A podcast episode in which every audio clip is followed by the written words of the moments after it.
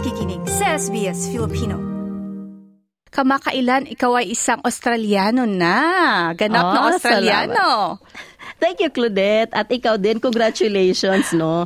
Thank you, Australia. Thank you, Ayan. Lord. Oo, kaya nga, eh, ito yung pag-uusapan natin this morning at she, no? Kasi ito papalapit ng Australia Day at uh, syempre marami na naman ang manunumpa upang maging Australian.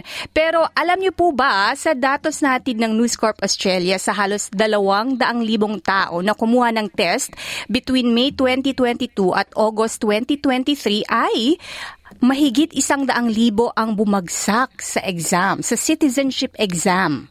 Oh. Oo. Ikaw ba, Ma'am Shi, nag-take ka ng citizenship exam? At ano ba yung iyong karanasan? At paano ka ba naghanda?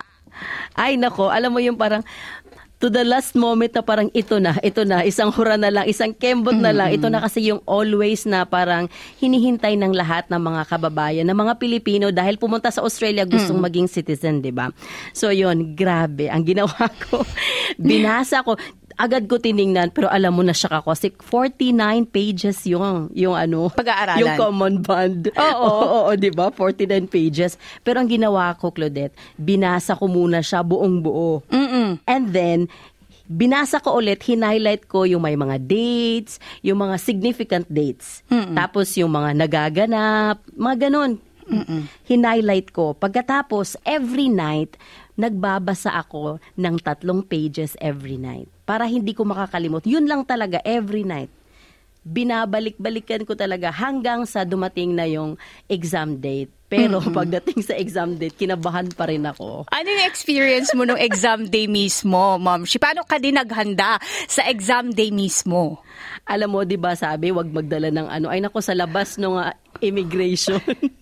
Nagdala pa ako ng papel, may kodigo pa ako. Ah. Sin, mga sinulat ko ng mga dates, Oo. mga pangyayari. Nagsabi ng asawa ko, huwag ka na mag-study. Sabi ko, hindi, mag-study ako. mag-study.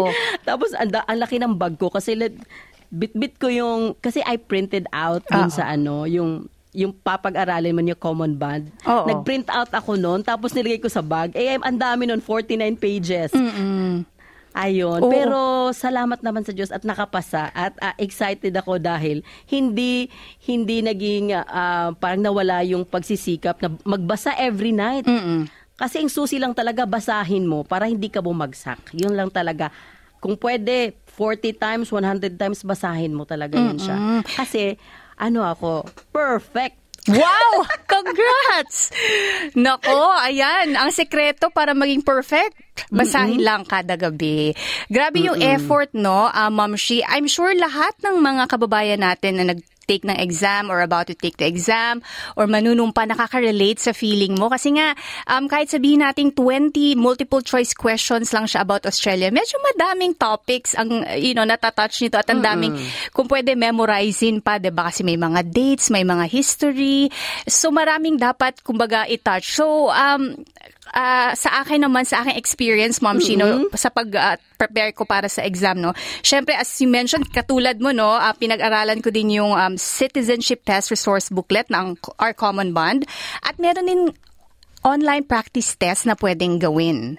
Para Yes. sa ating mga kababayan na hindi nakakaalam no paano ba hindi naman exactly ito yung lalabas pero at least parang may idea ka how or ano yung mga questions dun sa exam mismo. Kasi nga 'di ba iba-iba iba-iba din yung lalabas. So one of the um kumbaga techniques tex- technique talaga no na ginawa ko na hindi naman siya technique pero parang isa sa mga paghahanda is really to take the online practice test. At eto pa additional um, resource is yung makinig sa kanilang podcast sa Spotify tapos ulit-ulitin mo lang pakinggan mo lang habang nasa tren para lang makumbaga ma ma-absorb mo yung mga sinabi 'di ba kasi minsan sa pag nagbabasa ka Well, actually, medyo distracted tayo kasi as a mom at madami tayong mga Correct, iniisip na correct. hindi mo yan na-memorize from, kumbaga, uh, word for word talaga. So, I think yung makinig ka, tapos parang intindihin mo lang, eh, Yes. makakuha ka ng mga, kumbaga, important na mga, um, kumbaga, lessons or tips kung paano natin mapasa yung exam. So, ayun. Kayo po, paano po ba kayo naghanda para sa citizenship test? Nako, ibahagi po yan sa amin dito sa SBS Filipino.